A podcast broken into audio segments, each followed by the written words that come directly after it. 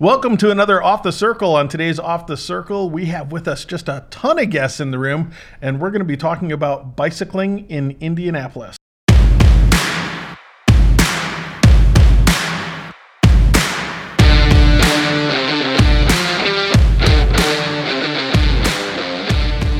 Listen to Indy based entrepreneurs and business people. Learn from their experience and expertise, and have some laughs along the way. Off the Circle, the Indianapolis business scene as you've never heard it before. Well, welcome everybody to another Off the Circle. Uh, if you've ever seen a picture of me online, you probably wouldn't know that I'm a bike rider. But I am an avid bike rider. I don't get on it as much as I should, but I absolutely love it. And thank God Indianapolis doesn't have a lot of hills because that would probably kill me. Um, I wouldn't be biking for long. But uh, I want to go around the table and we'll uh, have everybody introduce themselves. We're going to have a great show today on bicycling in Indianapolis.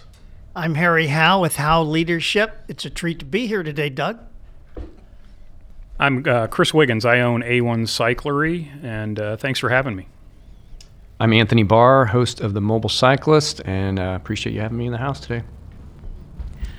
I'm Alison Cole, and I'm with Freewheeling Community Bikes. I'm Jamey McPherson. Um, I'm operations manager at Freewheeling Community Bikes. I'm Ryan Grimes from My IT Indy. Thanks for having me on again, Doug.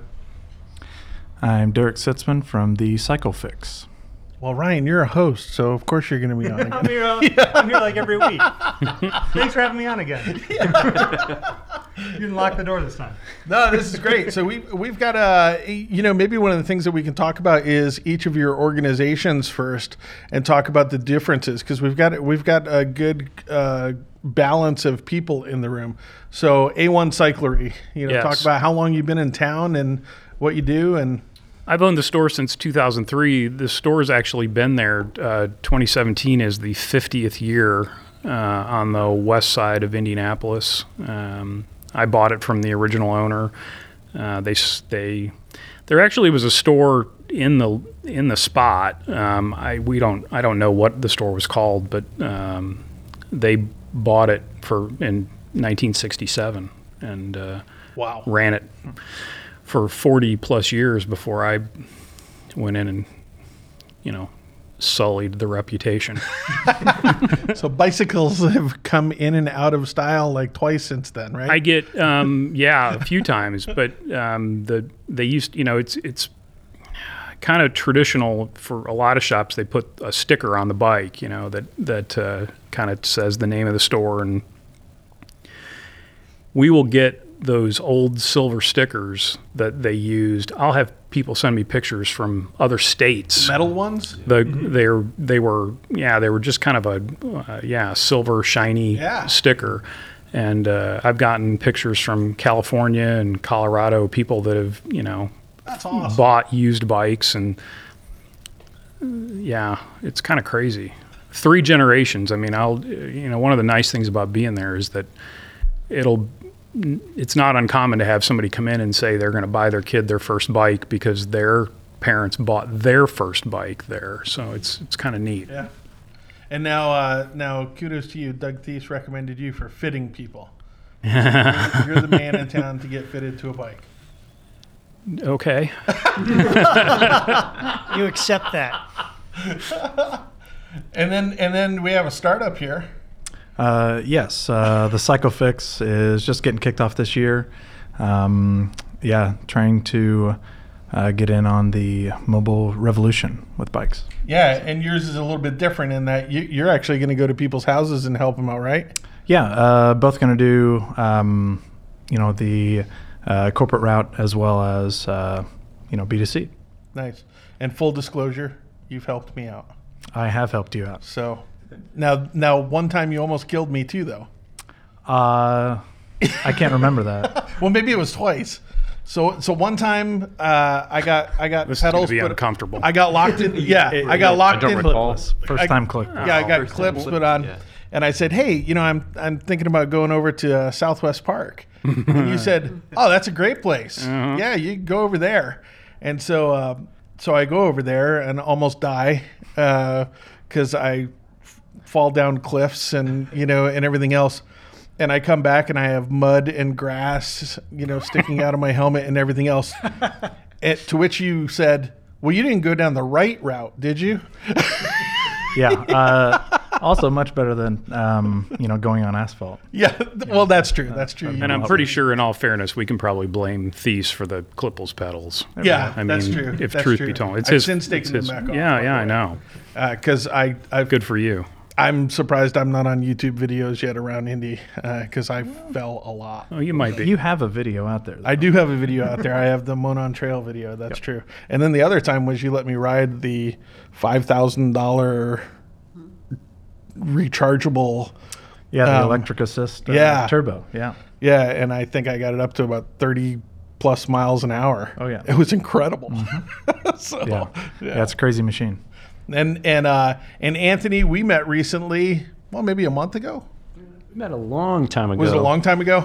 And then we didn't talk for a long time. Oh, then we okay. came back around. Yeah. And Anthony, now you've been traveling all over the country and basically creating a documentary about cycling. Yeah, it's it's. I'd like to refer it more to as a kind of a TV series, an online TV series of sorts. Perfect, yeah. So, um, I uh, uh, Uh, so I was I've been riding avidly for 12 plus years. Was in a corporate gig for a long time. Sat around my desk looking at a stack of bike magazines, going, "There's got to be something more to life." I loved bike shops. On vacation, I'd try and stop off different shops and trails, and I thought, wouldn't it be cool if there was a show that sort of highlighted all the great places that you can enjoy a bike, no matter what kind of cycling or where? I just decided I'll just create it. So that's kind of how it got born. That's awesome, and and I, I love having you on the show because one of the things I get by talking to each of you is I always hear about a new place to ride around Indy. Um, so I think a lot of people are just surprised when they start to get to ride in Indy how many places there are that are just secret that nobody knows about. So We're gonna have to give up some of our secrets. heck yeah, absolutely. So let's now let's talk about the organization. Uh, so, uh, Freewheeling Community Bikes is a non for profit that basically uses bicycles to help with youth development.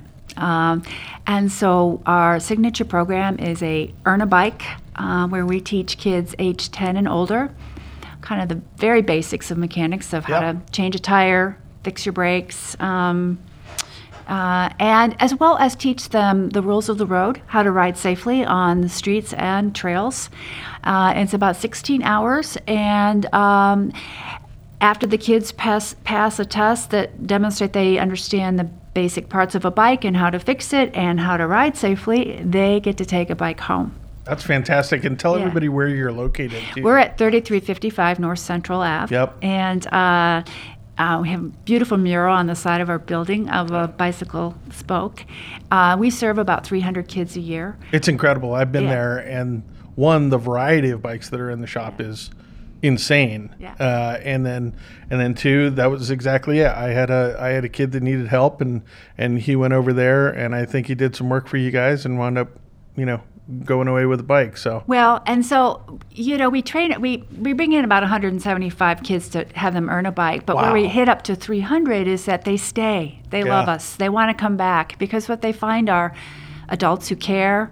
They find that they might have a different set of intelligence that nobody told them they had. yeah, And uh, so many of them go on to earn, go through our apron series. So think of karate, the belts, and we have up to the black apron. And kids who have earned that, and they do, are qualified to go work in any bike store. That's fantastic. So we have an apprenticeship program um, where we teach them not only all you know the black apron, but also then um, how to teach other kids customer service, so they can work in our front store that Jamey will talk about, and then just some basic work readiness. And I um, I'm I'm just really excited that this apprenticeship program I think is. Um, really going to appeal to not just bike stores out there who need bike mechanics, but really anybody in advanced manufacturing who are looking Yeah. for kids with some, you know, just some basic skills Yeah. of mechanical skills and can um, and and know how to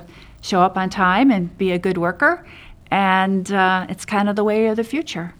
How long have you been open? Well, it started um, back in 2007. The founder of it was Nancy Stimson.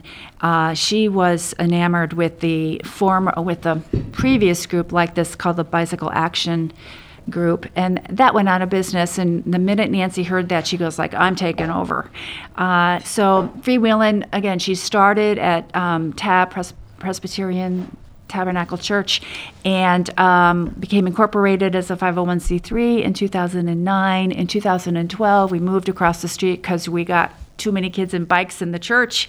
Uh, and that's where we ended up at our current location um, and, and going strong. And um, Nancy passed away in 2014. And I mean, but her spirit just really just keeps us alive and and she just had a passion for bringing the joy of bicycle riding to kids and uh, so that's kind of what leads us every day Oh, that's awesome. Well, this this podcast is for Nancy. So yes thank you thank you Isn't it uh, ironic that bicycles have been around for so so long, and and here we are in a high tech environment, and uh, talking about bicycles.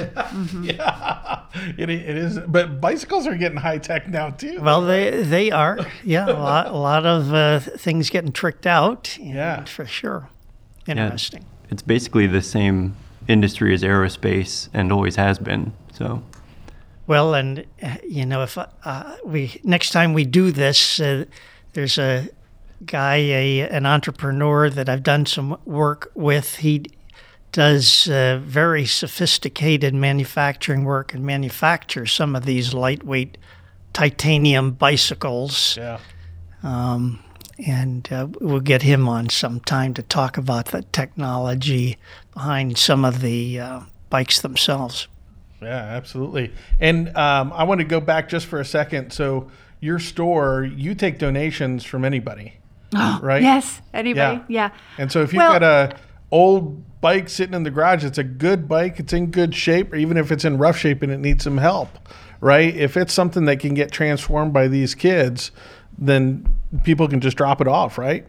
Well, I, I'll let Jamey talk about that a little bit more. I, and so let me just say that the other really exciting thing about our non-for-profit, and most non-for-profits are, you know, kind of hand to mouth, um, Yeah. taking. So when you say donations, I'm thinking dollar signs, not bike parts. But um, just to be clear, um, but we have a bicycle shop that's Right. selling. Um, restored used bikes, some new bikes, um, and bike parts. And um, the wonderful thing about it is that this store represents sustainability. Yeah. Um, and so um, it's really that social entrepreneurialism that is becoming more and more really critical for the survival of non for profits. And um, so Jamey is our head shop person and really um, not only knows how to run an outstanding bike shop, Jamey and his uh, his sidekick Matt are two of the best bike mechanics in town, if I do say so. Um, and so, th- you know, that whole service industry is really is really great for us. But Jamey also, I'm going to let him talk here because uh, he has a great spirit of understanding uh, for-profit and the non-for-profit and the community spirit that can come from that. Take it away. Yeah. Um, so yeah, I'm, I've uh, been really excited about Freewheelin's shop for a while. I used to volunteer there, um, and uh, I came on board almost two years ago. Um, previously, I was the uh, service manager at Bicycle Garage on the north side, just a big shop. Um, but uh, but yeah, I see a lot of potential um, with uh, with Freewheelin's program in the shop to um, kind of make it better for everybody. Um, uh, you know, the bike industry struggles with like online competition and that kind of stuff, and it's really made us focus on what's important, which is um, building great relationships with our Yeah. community. Um, so you know, Freewheeling helps us do that for sure. Uh, but I'm also really excited with our youth apprenticeship program that we're building the skills that other bike shops um, or mobile service units or all that stuff. Um, those are, those are the kind of people that we need out in our community. Um, so we're working on the hard skills of you know being able to measure something well and and start building that backlog of knowledge of the parts that are out there. Um, but also we've uh, implemented uh, a really great training resource called Gear Training um, that happens to work really well um, with education, um, but it was developed for customer service. Um, so I'm, I'm excited that it works really well for both of those things. Because, yeah, when it comes down to it, it's about um, building great relationships. Well, and I- and uh, and I, I want to tell you guys a story that you don't you don't even know. So I had a I had a, a young man that actually um, got out of jail, and he had significant fines and fees and everything else. Couldn't get his driver's license, but he had to get employment, and he didn't have a lot of money. Yeah. and so that we got his bike at your store. And that enabled him to get a job and start to get on his feet and everything else. And so uh, I know that you know you you go after youth quite a bit, but I mean, just right in the heart of the city, the ability to go get a, a, a used bike that's in great shape that can get these people going is is just incredible. And that's certainly, um, it's really easy for us to have mission drift because there are so many good things that can come out Yeah. of bicycles. So, you know, if our primary mission is to serve youth, we intentionally and will always, I think, locate in kind of an urban neighborhood where we can be that supplier of affordable, reliable transportation for the residents of the neighborhood. Um, it's that's an equally important part of, of who we are um, of, of, of being a community center for, for folks to come to and, and find answers and solutions to some of their daily struggles that they Yeah. face. That's awesome. Well, let's shift gears a little bit. Haha, did you get that? Got it. Um, obviously, all pros here. We're going to have people listening on the show that have no clue about bikes, right? They maybe had one when they were a kid or whatever. So at you know, I think when I bought mine, I was like 42 years old or something. Probably hadn't ridden in 20 years or something like that. And I think the biggest surprise for me was that I needed an expert. That was mm-hmm. really the biggest surprise to me. And I, I, you know, it wasn't just to deal with the technology, but also the fitting and getting the right bike and getting the right weight and understanding the right tires and, and everything else. You know, what do you, what do you, what are the mistakes that you guys see when the, you know, people go, oh, well, I'm going to go, go over to Walmart and get a cheap, you know, knockoff. You know, what are the problems that they start running into? they either uh, shoot way over the fence, uh, meaning they're worried about stuff that you know is so far down the road, or they undershoot. I think more oftentimes than not, somebody comes in and they say, "Well, I just want the least expensive bike that you have because I just don't know if I'm going to like it." And the problem is they generally do, and within a year, you know, I mean, I guess it's a for if you own a bike shop, it's not a bad problem to have, but you're gonna, you know, you're gonna end up selling them something else because Yeah. they'll, not that they've outgrown it from a ability perspective, but they've just, they've used that bicycle beyond what it was more than likely designed to to withstand. Yeah, I would. excuse me. Absolutely agree. Uh, in addition, uh, a lot of people who aren't cyclists necessarily, um, who haven't ridden a bike in several several years since you know probably they got their license, uh, still think of it as a toy, Right. and that's why it's still in the toy section in department stores. and, you know, so Yeah. um, and with that, uh, that's also why it's try it's it's really tough to get out of the mind of legislators and everything because they they aren't familiar with bikes. You know, if they haven't been a cyclist in in several years, and they kind of leave it on the back burner. Right. They still look at it as some recreational, Mm-hmm. you know, fun. Less than recreational. But if you Yeah. can get them on a bike, and I have a somewhat rele- relevant story given the election that's going to happen very soon. We, the first National Bike Summit I went to, um, I went to a meeting in Todd Rokita's office with Carol Terry. Is Carol still the president of CIBA, or I'm not sure if she's president of CIBA. she was at the time? Yeah. Yeah. And she's been involved with CIBA's the Central Indiana Bicycling Association. It's the largest, I think it's maybe the only cycling club uh, in the state. And it's, if it's not, it's certainly the largest. But the National Bike Summit, you go to DC and you meet with your representatives. And so we had a, a meeting with uh, with uh, Congressman Rokita, and he was, you know, he didn't want to open the purse strings at all, which was not a great surprise to me. But we talked to him, and he listened, and we got him to come out to Brownsburg the following June for the B&O bicycle tour. And he pulled us aside and he goes, I want to let you know. He goes, After you left, I started riding a bike Wow. and was ate up with it. yeah. I mean, loved it. Um, I haven't been back and I haven't talked to him since.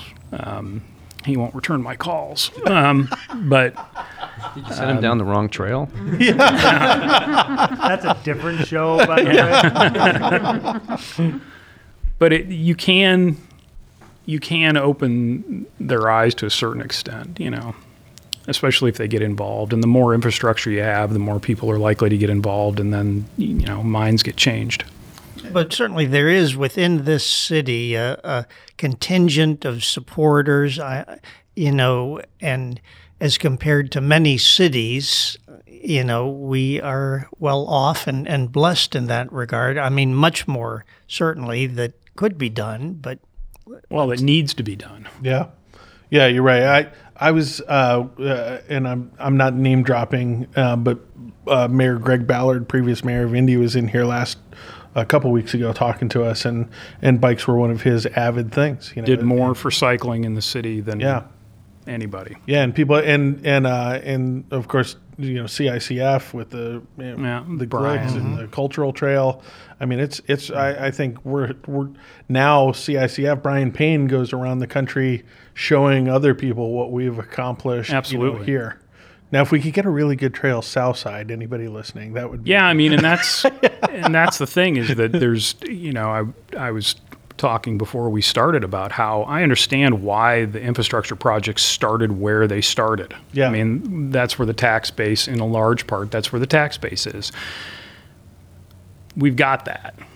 You know, you know, I don't know how much farther north you want to take the Monon before Right. you, you know you get to Gary, but you know, wouldn't it be incumbent? You know, the the, the Eagle Creek Greenway was supposed to be done like a year and a half ago, yeah, and it's paved from Raymond Street to 70 and from the Eagle Creek Park to 74, and the rest of it is just languishing there. yeah, Um, So we've done a lot, but there's a lot more that needs to be done, and we need to connect these paths so that you actually can use your bicycle for transportation. I mean, if that's the end game. and for the and I'm sure we're gonna have the car haters on the not not Douglas car haters, but we're gonna have the car Those two. we're gonna have the car haters on the line too and you know a, a lot of people that are driving cars are like get these bikes off the road get these bikes off the road well as a, someone who rides a bike that's the first thing i want to do is yes make me a lane and get me off that road because it scares the heck out of me Well, I mean, that's you could have a whole podcast just yeah on that. yeah yeah You know, and maybe should. Yeah, absolutely. Um, but but uh, you know that's the thing is I'll I'll go riding around the city and up north and everything else. I rarely ride south because it is scary. It Yeah. is- it is really scary down there. So if I ride, it's Doug Thies thinks I'm nuts, but I'll ride at like midnight. And it's because nobody's driving, you know, and I can see everything from a mile away. And, And we need to talk so- about that. Do we? Yeah. I do think Indy's done a good job of choosing places to put infrastructure that affects the culture, um, and that's that's the first place that it starts. Um, obviously, the cultural trail is a good one, um, but yeah, I think we're we're um, kind of maturing into into the point where we can begin to build a minimum grid for transportation. Yeah. Um, I think we should consider the other forms of transportation with that. Um, and uh, I'm, I'm excited about the red line and the purple line Yeah. to do the same kind of thing with transportation, um, with public transportation that like the cultural trail did for cycling downtown. Anthony, you must have a uh, a broader perspective on this issue. I'm I'm curious how you would weigh in and maybe some of the um, best practices you've seen in your travels. Um, I think it's it's kind of a lot of cities and towns do echo some of the sentiment that uh, I think it comes down to education on both sides. I think, you know, I, I own a car, I own a bike, and you know, we a lot of us cyclists are car drivers, and I think it's when I'm on when I'm driving a car and I look and I see a cyclist, I I may be more aware than the average car driver. But when I'm on a bike, I'll also try to look and say, okay, well, what's going to go on here? I mean, I have to think just like you're in a car, be defensive, um, not, I guess, think through what you're going to do. But different, I think what I've seen across, um, been a lot of different towns and, and from bike shops to trails, and I'm proud of what Indy's done because I see what other cities have done, and trust me, it is amazing what we have here. There is room to grow, but um, I think it does take a voice to sort of come together about what cyclists are trying to do. Where do they want to go? The number one deterrent, and please, you know, feel free to pipe in here anytime, if the cyclists don't want to ride is they don't feel safe. Yeah. I mean, you can pretty much go to any city in America and they're saying the same things. When you build the trails, people do use them. I think there's, you know, we can get in a whole nother discussion about types of trails from, you know, there's a great, down by Fountain Square, there's a separated bike lane. It's, it's, it's just a, it's a Shangri-La for Yeah. cycling. You know, you just, you feel safe, you're in that lane. And then there's everything to, there's a crazy trail, that, there's crazy bike lane on the northwest side near Eagle Creek where it sort of jets across the middle of two lanes. Right, And, I've know, seen that. It's just like it's just like this plastic, Right. like the bridge just goes off the cliff and it's ready for the train to go. I know why it's there, but people that are driving cars, I'm pretty sure 95% Yeah. of them or more don't even notice it. Yeah. Um, so I think, I think you know, again, celebrating what we have here in Indy, and I'm I'm just as big a champion. I did an episode here in town, and I was, we did one. Uh, we filmed um, former Indy Cog, which is another, it's a cycling Yep. advocacy group here.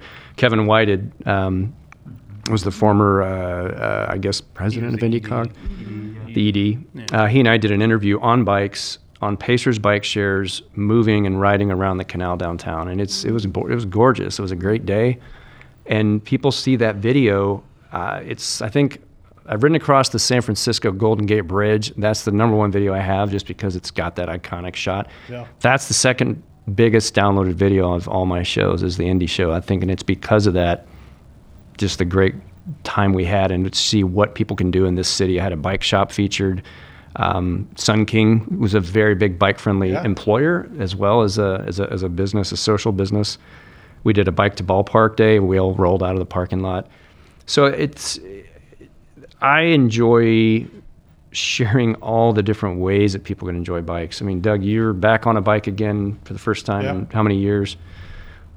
I love what you're doing with, with the mobile fix it service. I worked in a bike shop for about six months just to learn a little bit about what goes on behind the scenes, and I can say that is a huge need. Um, there's a lot of folks that are riding bikes at work and can't get to a shop on time or do this. So I think there's some, some definite opportunity there. So, um, yeah, I mean, I, I think there's always room to grow, but I also think you know celebrate what we have and figure out how we can make it better.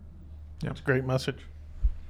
Well, as someone who lives on the uh, edge of civilization, I live on the outskirts of Plainfield, actually not far from A1. Um, the biggest issue we have is traffic. You're on the edge of civilization. I think he's I think he's uh, maybe overstating it when, he's, Let's when he, just- I back when up he to says that and he's woods, but there's in nothing but highways civilization. surrounding it. You know, and we're cut off. If, Yeah. if you want to go to Dairy Queen, it's only a two-mile bike ride, but you literally have to cross a four-lane highway to get there. And it's just, this is Indiana, folks. I mean, people, Yeah. people don't acknowledge crosswalks or anything. Uh, and I had to tell my kids no. I mean, my 11-year-old wants to go there. I'm like, I don't trust anybody else. Uh, you're fine. I, I get it. You are. I'm not worried about you. I'm worried about the guy with the you, with the lifted pickup truck that you won't even be a bump under his tire. It's And- looking at his phone. yeah, exactly. yeah. That that's texting his girlfriend stuff. You know, I just I don't trust human beings, and you know I've. I've had a bike ever since I could walk. I mean, I've I, even living out where I do, where I do, we've got some decent trails. Um, but what I mean, what do in a perfect world, what would happen for those communities in order to make sure that that is fixed? You know, they that there's I there's don't know how you do. I don't know how you fix it. Yeah. I mean, what are you going to do? You're going to relay out your your uh, your uh, subdivision? I mean, Self-driving cars. That's That's, what the, the, answer. going on because you don't have any room to grow Yeah. anywhere. Yeah. And um, I mean, starting when the Monon was being first thought up, the South Side was projected to maybe do the same thing. Right. So much backlash and continual, and I mean, Yeah. they're still trying. Yeah, there's Southside's a, still trying. There's a trail that goes down.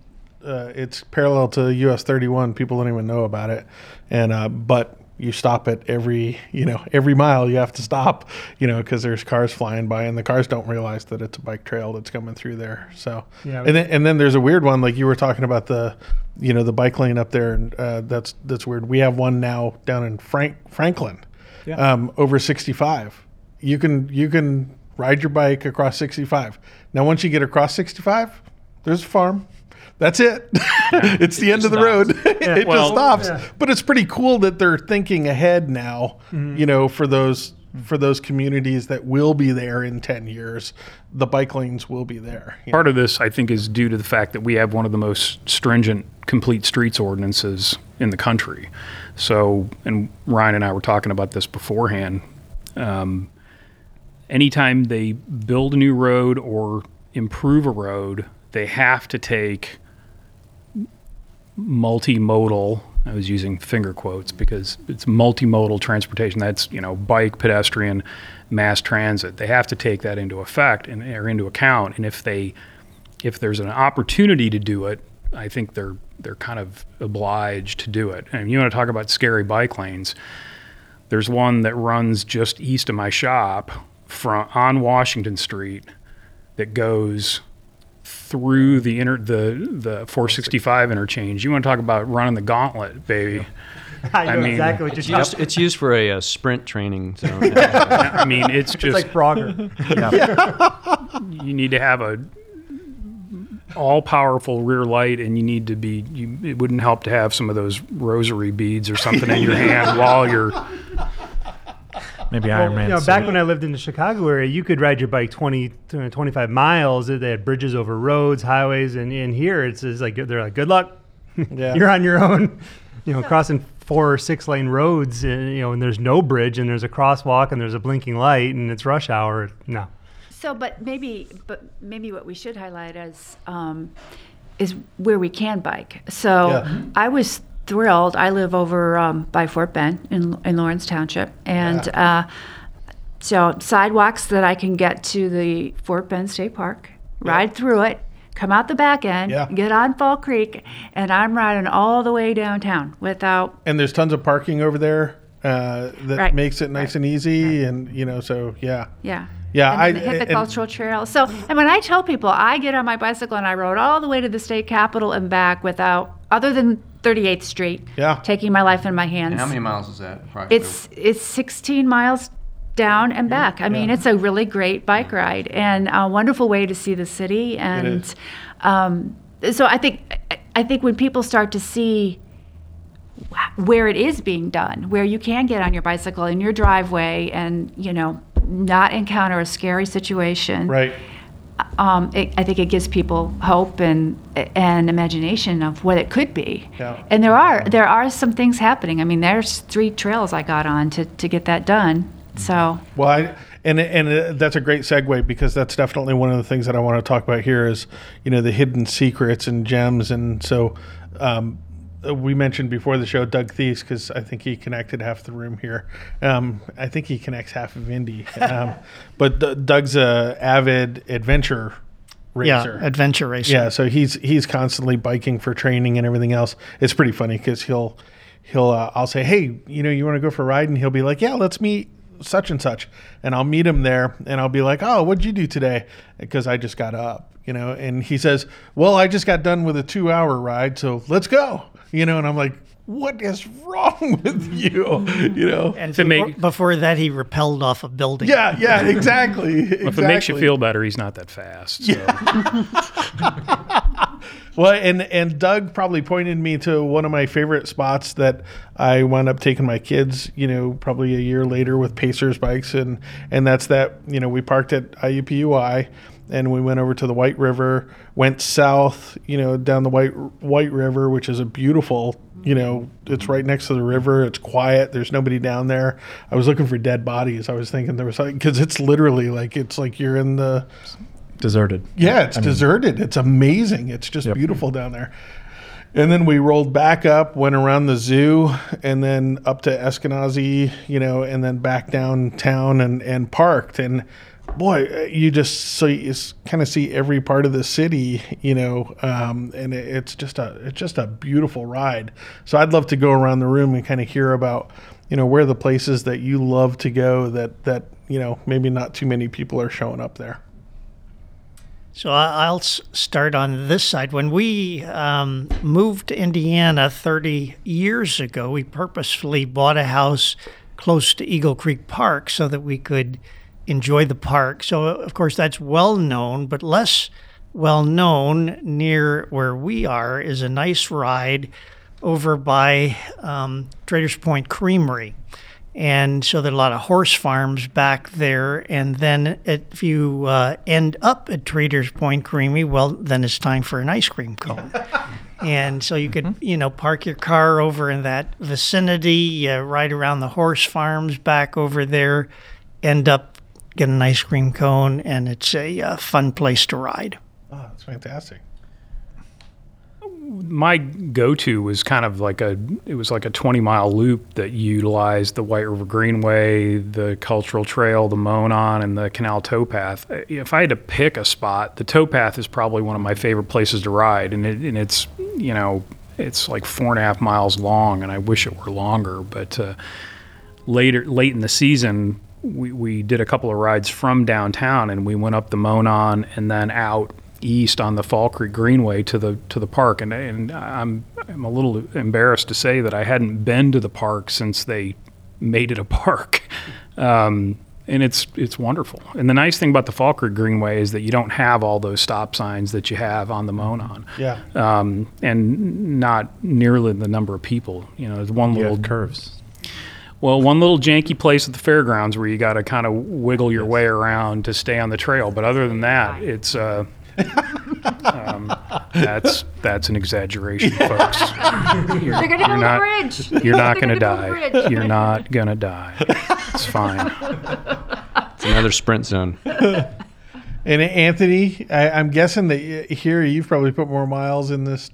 Uh, you know, I, I, I like to. I, I like. I do. I'm. I'm a, I'm a roadie at heart. I hate to say that, but I do like to try lots of different cycling. Um, I do live out in the burbs outside of the Indy area, general area, so I'm up kind of northwest. But I'll shoot across uh, 131st down the Monon. But I actually like getting down to the Fountain Square area. Um, if you watch, kind of see what Fountain Square's done over the years, in the last few years, there's tons of restaurants that have gone up. Very bike friendly, a handful of them. Um, so I just think I like going down there and hitting. I think it's Pogue Run, Pogue's Run. I think you can pick that up. Oh, yeah.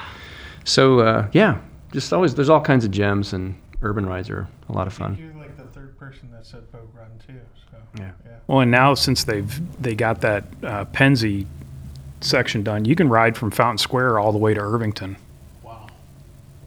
using the Pleasant Run Greenway. Take the take the cycle track on Shelby to the Pleasant Run Trail and just it's a little it's it's an older trail like the White River Trail, so it's not, or I'm sorry, since the Fall Creek Trail, so it's not exactly marked as well as some of the newer trails. But yeah, we did that a couple of years ago. We went all the way out to Irvington. If I can just add, um, I'm just a, that's not a plug necessarily, but there is. I'll speak for our, our brothers and sisters at IndyCog that they have a map that's really great. Do they? It's, it's just Okay. something. It's called. It's the. Uh, That, that was gonna Oh, was Ride it the bike, the bike, Indy- Indy, the Indy Indy Ride Ride Guide. Guide, yeah. And they've got one side is the kind of the core downtown, and the other side sort of has a greater Indy area on it. It's color coded. Um, they do try to update it fairly often, and since it's a printed map. But um, just have some fun peeking around and seeing what you can try on those on those trails. So Yeah, that's great. Um, uh, I'm trying to think of ones that aren't trespassing. Um, uh, I do believe that trespassers are kind of the harbingers of uh, future public amenities. Like when he said Pogue's Run, I'm like, is he talking about the tunnel? Like I've done that, but I wouldn't like wouldn't invite people through that um, as like a lovely Sunday ride. But um, but uh, I think um, there's a in, in my neighborhood there are there's a uh, a set of trails that parallel the highway. I, I live in Clifton on the river, Um, and around 35th Street, there's a bridge over the highway there. Um, and I, uh, I would love for those to be cleared more, but I like going through there because it's it feels like a secret passageway through the city. Um, and there is a secret way to get to the towpath by um, crossing like a big metal pipe um, that goes over the canal, um, which uh, I think you have to be guided through that. Um, but one that's easily accessible. There's an alley that runs from basically from uh, Westfield and Park. If you head south on Park, there's an alley that says no outlet, which is not true. It'll take you all the way down to 52nd, um, but you'll want like a, a an adventure sized tire because it is not well kept, but Well, it's and that- super fun. I- First question: Is there a password to get through the alley? To get through the alley, um, I think it's we. like, just shout Just we. we, Yeah, okay. it's- Turn, turn it's left, really round fun. dog. There- um, for, for Indianapolis, it's hilly. So But isn't part of it changing people's minds about what is possible for them to do on a bike? Right? yeah, Um, and that's, you know, I think the one of the great disservices that the bicycle industry did was the Lance effect. I mean, and honestly, it started with Greg LeMond, but we can we'll lay it on Lance. Um, is that they convinced people that what they needed was lightweight bikes, skinny tires, wrap themselves in lycra, go out and you know beat themselves and their friends about the head and neck for 30 or 40 miles. And that that was what it took to be a cyclist when in reality the large majority of people aren't going to do that or you know to be blunt shouldn't be doing that. And I think that they would have a much better time if they had something with a 38 or 40 millimeter wide tire that they could run at 40 or 50 pounds and allow them to get off the pavement and see some things. yeah, often faster and certainly happier. Yeah, Yep. yeah, yeah. Yeah, I got I got a hybrid bike, and because of my size, I did have to order it online just because it was you know because of my size, it was it's heavy duty and guaranteed up to like I think it's guaranteed up to like 500 pounds or something, and so it's a pretty hefty bike, and but it's a hybrid, and I can go on grass and mud and or get on the you know get on a nice trail and it's and it and it it it withstands me hitting curbs and everything else and and so I've never had to have a tire straightened knock on wood you know so We're yeah, gonna I get you saying with we a lot more. what's that We're gonna get you saying we a we lot more. yeah yeah yeah well I'm kind of a slowpoke so I, That's all right. I know. I got a buddy Adam Small. He goes out with me quite a bit. He did a we did a 30 mile ride called the Rolling Hills, Indiana something, which um, for bike riders it was rolling hills. For a fat guy, it was mountains. You know, um, it almost killed me. I thought I was gonna die. You gotta crawl before you can walk. but I finished it. Yeah. Well, I was doing probably about 30 miles a week then and stuff. So That's plenty. I figured, well, let me try this 30, and I I did it. It almost killed me, but I did it. But but uh, yeah, fun stuff. All right, secret places. Uh, being in Hendricks County, we actually got some pretty decent trails. Our biggest issues are not really connected, so sometimes you got to you know, go across 267 or Dan Jones Road really quick. Yeah, exactly. Hail Mary, full of grace. Yeah, I'm going right now. Um, but there's if you go through like Hummel Park and you come down through there, uh, as you come up Hadley Road, which I found I actually go the opposite way now because the last two miles or so are pretty much straight uphill. Um, as you come up Hadley towards the police academy over there, off 700 excuse me, off 700. Um, that's a, that's that's brutal after you've gone above you know 13 or 14 miles, and then you've got to go uphill uh, that entire way because then you got to go past the prison, and there's, there's still more uphill. Uh, And they're just waiting for slow people to come by. yeah, I just tell my kids don't ever talk to someone wearing orange. yeah. another another sprint zone. Yeah, You do have Yeah. gears, right? I do have gears. I've got a lot of gears. Yes. Uh, Put me on your handlebar. Let's But go. you know, being a larger individual myself, we had to buy the gargantuan sized bike. There, Not many people make bikes for people that are six five and uh, aren't going to spend thousands and thousands of dollars. So I got a decent sized Cannondale. We'll get you there. Yep. To your local bike shop. Eh, I did. Yeah, I know. I, well, now, yeah. Actually, my wife's bought some stuff at a shop, so we've we've always been bikers. My uh, my daughter's got the little one that attaches to the back. It's got one wheel on it, and so she's my parachute that keeps me from going fast. Um, everyone makes fun of me because I can't go fast when we're riding bikes as a family. I'm like, I have an extra like hundred some pounds and a parachute on my back. We're, we're still talking about bicycles, right? Yes, yes. You haven't seen my se- almost seven-year-old daughter. She's pretty uh, tall, um, but yeah, it's it's it's a lot of fun. You know, Hendricks County's got some great trails uh, that are you can do a straight shot. I think it's an old railroad track out there, isn't it? The uh, trails on, in Hendricks County. There's an old railroad track that they've. Well, yeah, the Vandalia line, Yeah, and that's that's where they're. Um, that's part of that that uh, trail system there in Plainfield, but it's also part of a larger network, which which is called the National Road Heritage Trail, which is going to run. You know, uh, I don't know if I'll live to see the termination of this project, but from Terre Haute to Richmond, I mean, it's Wow. going to it's going to follow basically route US Yeah. 40, and it's going to go across the state. Well, they've just put signals like crosswalk it at 40 and uh, 600 right by my house because before it was just there was nothing. I mean, you're just on your own to get across the road, and that's scary stuff. Yeah, uh, as far as I, I would say, um, you know, trails I've been on that aren't trespassing necessarily, uh, that are just beautiful, honestly, um, that are a little bit lesser known. Um, I would say the Canal Towpath is one of my favorites. Um, and to people outside of Indianapolis and people in Indianapolis that just don't utilize it or have never utilized it, the canal downtown Yeah. is gorgeous.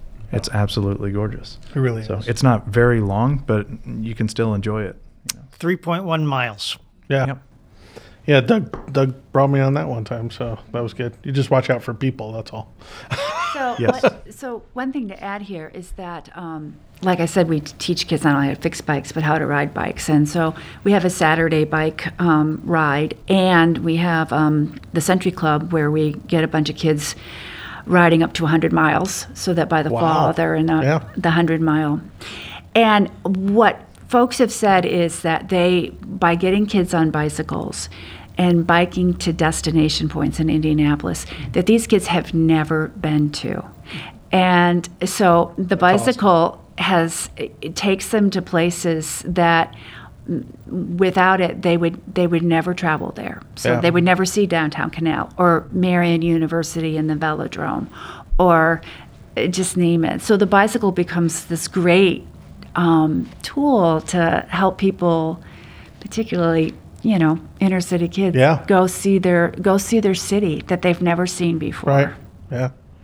The other uh, one of the other ones that I, w- I did one time, I don't know if it was, I th- think it was me and Adam was up by Butler, and we mm. we went ac- down. Is it Fall Creek up there, or what is it? There's a You can pull off the canal mm-hmm. path and go through and That's your it. way up through Yeah. to Yeah. Butler's mm-hmm. campus, which is really beautiful. Yeah, it's a beautiful. Yeah, it's a really beautiful ride.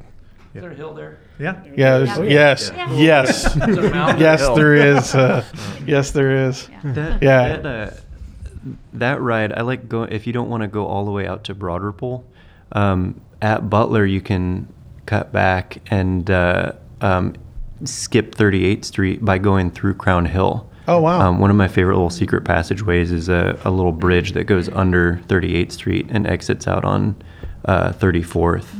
Oh, Um, nice. And, and Crown Hill Cemetery is beautiful to ride ride through. You want to be respectful and not be racing through there. true. But um, but it's a really beautiful ride.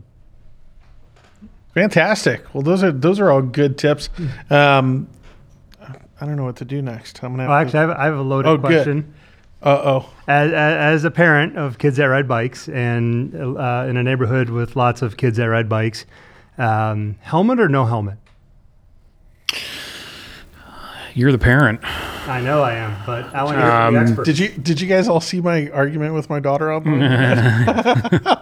Oh yes, but I, I think Uh, our program you earn the bike and a helmet yeah. I don't. you I, wear it I don't Helmet. think. Yeah. Yeah. I don't think there's uh, there's a good reason to not wear one at this point. yeah. Agreed. For for kids, absolutely a helmet. The only reason I can think of is if a helmet will keep you from riding your bike, just go ride your bike. But ev- everyone that I know and all of my friends and people I like to talk to, I'm going to tell them to wear a helmet. Well, and over the years, the technology's improved. I mean, they're so lightweight, and Yeah. it, you know, yes. Well, we had we had. Uh, I'm joking for anybody listening. I I bought my daughter a bike with a helmet, with the you know, and said, "Yeah, you can ride now, but you're wearing your helmet." To which, you know, she's a beauty person, so she doesn't want to get her hair messed up or anything, and so the bike has sat there since.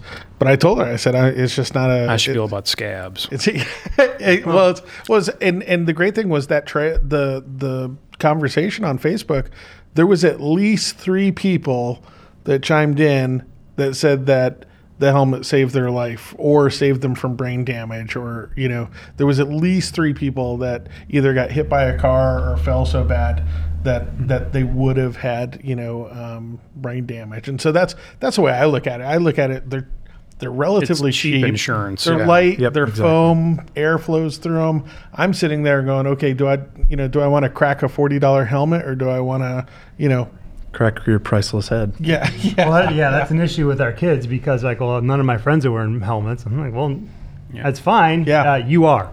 Uh, if you leave the driveway with your without a helmet, you walk your bike the rest of the way. I'm with you. We call that parenting. Yeah. and it, there's also i think you know with i don't know how much you want to spend but you know there's a there's some companies out there that make some really interesting kids helmets Oh, that sort of get into the mohawks and all Yeah, that some cool stuff. so it's that's the whole and idea is hey make it a little bit fun maybe they'll actually wear the helmet Yeah. But yeah to your point too doug i've had some friends that have been in very low speed accidents and it doesn't take much at all Yeah. to even just fall off Sometimes your the bike low speed ones are the are worse. yeah, they really are. They're they're really bad. And um, you know, I grew up when I rode a bike as a kid. I didn't wear a helmet. And It's just it's an evolution. I think. I the good news to me is that more people seem to be riding bikes for different reasons. Um, that's my personal observation. So I would say if you can get your kid to wear a bike, then kudos to you, or to wear a helmet, then kudos to you. Yeah, absolutely.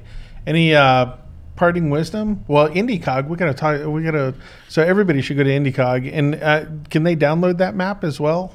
Do you know? I think they on- do have a digital copy of it now, Nice. but um, I know I have them. Most of the bike shops um, uh, in the city have them. Oh, I think cool. We're still on V2. I was on the board of directors of IndyCog for about two and a half years, Yeah. so it's it's definitely a worthwhile organization. Absolutely. Fantastic. That sounds like a perfect uh, thing to have an app for. Yeah. I think the issue is, is that it, you know, again, it's a nonprofit and and they got to have the money to develop it. I mean, I'm, And I'm talking, and yeah, and it's right? yeah, and it constantly changes. And I'm I'm going to talk a little bit out of school because I'm not I haven't been really in contact with that with Yeah. that organization for a while, but I know that's one of the challenges that they were looking at when I was uh, with them.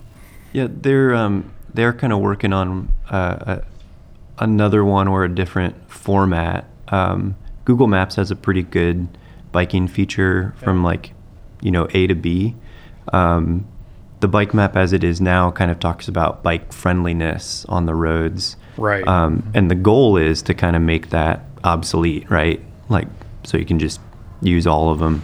Um, but yeah, there's some other formats that are being kicked around, like maybe a uh, um, uh, train, like the the way that you get a train map in a city, so it shows the destinations in a condensed form, so you know which route to take or that kind of thing. Yeah. Um, or maybe like uh, uh, a way to show loops or destinations um, that you might have, like you know, give people a reason to ride. Right. It's a- um, but they're they're taking input right now, so if you Yeah, have input a- about it, they'd love to hear about it. the ride guide is a great resource as is you know google maps. I mean anytime i'm looking to try to figure out how to get from this point to, to this to that point you know i think one of the biggest hurdles that people have to overcome and it happens like clockwork. If the gas if gas starts to get up toward you know over four dollars a gallon people start coming and asking for bikes to ride to work and most of those people are unsuccessful because most of those people in their minds are going to ride to work the same route they drive hmm. which very rarely works out Saying 465 or I was going to say 70, but okay. Yeah. Yeah. so you're right. you know use those map functions and and you know you're going to probably have to skirt through a couple neighborhoods to to bypass you know busier roads but uh, it's more than likely going to be the, the difference between actually, you know, accomplishing this thing you want to accomplish and not. So n- next steps for people, right? Uh, obviously, if if people don't have the funds, uh, you know, your shop is a fantastic one. Once again, tell everybody where it is and Yeah.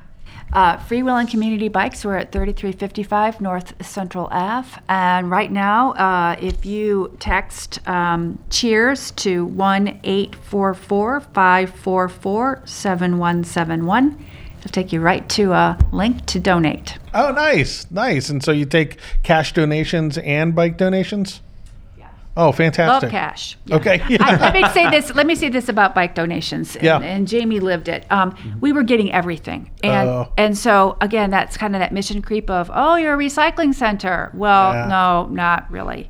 And so um, we've had to kind of just for the moment um, put a kibosh on taking on taking anything but really outstanding bikes Good, because good, we yeah. need to find out a better find a better way to say you know this we can take and this and this we can't. So um, yes we rely on really good parts and really good bikes um, and we've got some good sources for that but just dropping off your bike at our shop frankly um, takes away from other important things we need to be doing. You- uh, go ahead. Yeah, we uh, we'll make use of things the best that we can. Um, but uh, like uh, over the years, like uh, think about the Hershey bar, right? Like it's half the size it was ten years ago. Um, we've kind of seen similar things happen with our conception of bikes. Um, and I think about the big box stores, and they're you know they're doing what they need to to make money.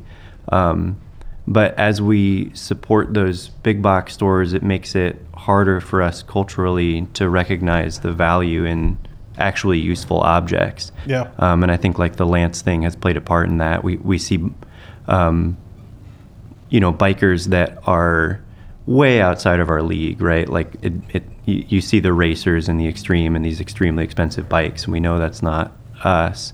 And um, you know what I'm excited about is it sounds like everybody in the room is really welcoming. Um, I think probably most of us are on flat pedals actually, Yeah. um, which is pretty cool. Uh, that that kind of shows our culture changing. But um, you know, I, I think on the front end, think about um, where you want your bike to end up. Like, um, is it going to be something that is going to be really useful for the next generation and the next? And um, you know, if we if we stop buying the things that aren't so useful um, and start buying the things that are, we're, we're going to affect the demand for those those objects. So, so the, I guess I won't say the name of the big, the big Hugh merchandise who hires more Americans than anybody, any other company in America, but we all know who I'm talking about. Yeah. Their bicycles, just we can't take them. Right. So the bicycles that we are repair, that we are restoring and giving to kids are really nice bicycles. Yeah.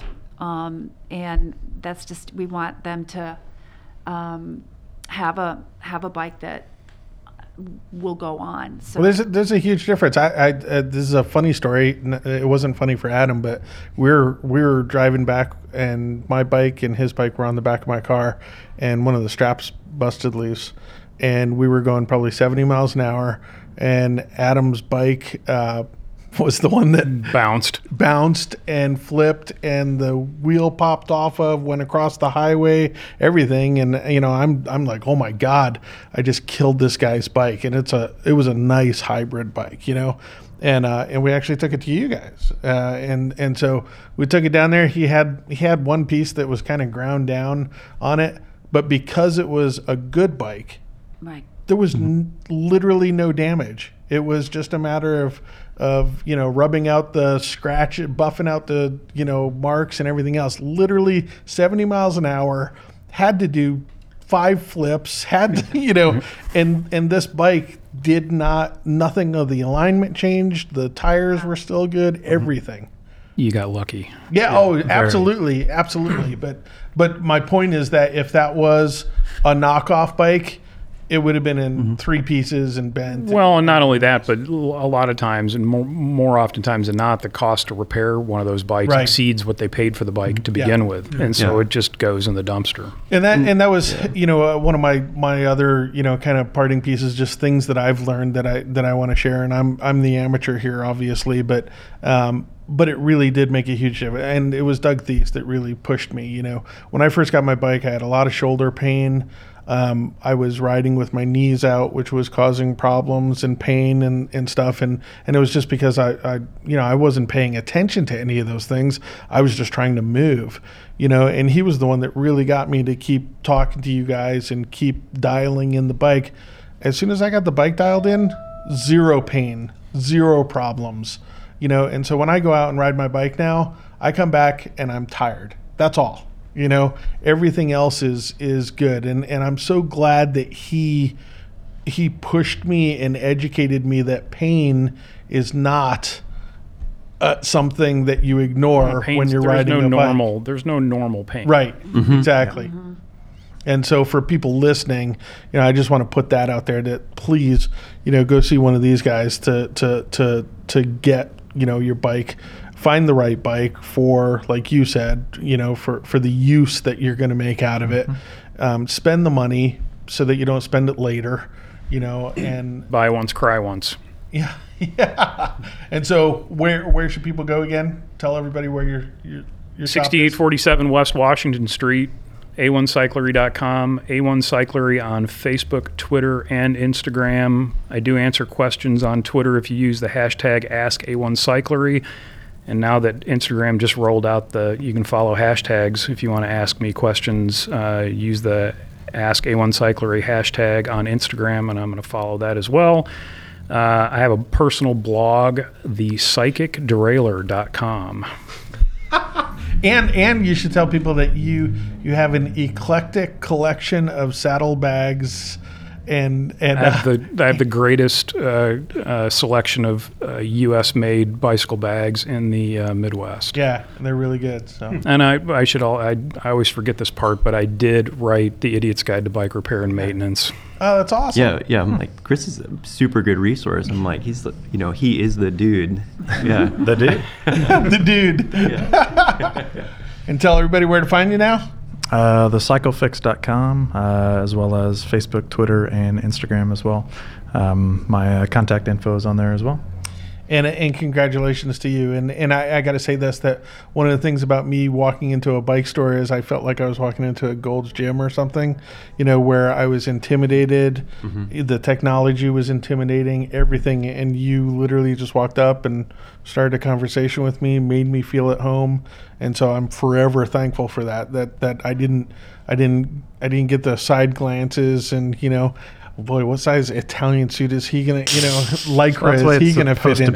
be. You know, um, Yeah. so yeah, and and I, I I- think that was you know the the combination of all you guys sitting at the table was what really got me into biking was I instantly felt welcomed and and I got tips and and we all have the same thing in common. We like the wind blowing through our hair and you know and just moving. And so I thank you very much. Appreciate it. You know, I think it's interesting. One of the common threads here is um, it's not just a bike, it's not just a hobby, but you know, Ryan was talking about it's a fa- a great family activity. It can change your life. It changes the life of young people, and uh, you know, what a great. Uh, you know phenomena it's it's more than just a piece of hardware it can change lives Yeah, absolutely. does. Anthony, uh, tell everybody where to find you online. So you can see the full episodes at mobilecyclist.com or the YouTube, Mobile Cyclist. I've got an Instagram and a Facebook page as well where you can see different types of um, promotions leading up to the shows. I do kind of mini episodes in between, but I have bigger episodes that come out in different parts of the year.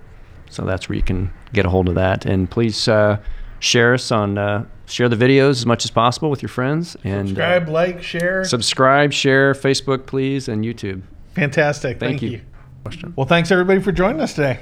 Thank you. And that Thanks, wraps Doug. it up. So uh, if, you- if you want, uh, visit everybody online. We will have all of the links to everybody in the show notes.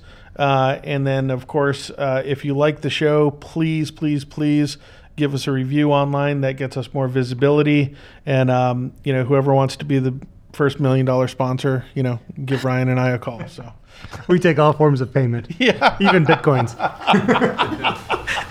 Thanks, everybody. Thank you. Thank you. If you're an Indianapolis based professional and would like your story to be heard on Off the Circle, contact us at offthecircle.com. While you're there, be sure to subscribe to our podcast and leave us a glowing review. Off the Circle is recorded at DK New Media's podcast studio at the Speakeasy in downtown Indianapolis.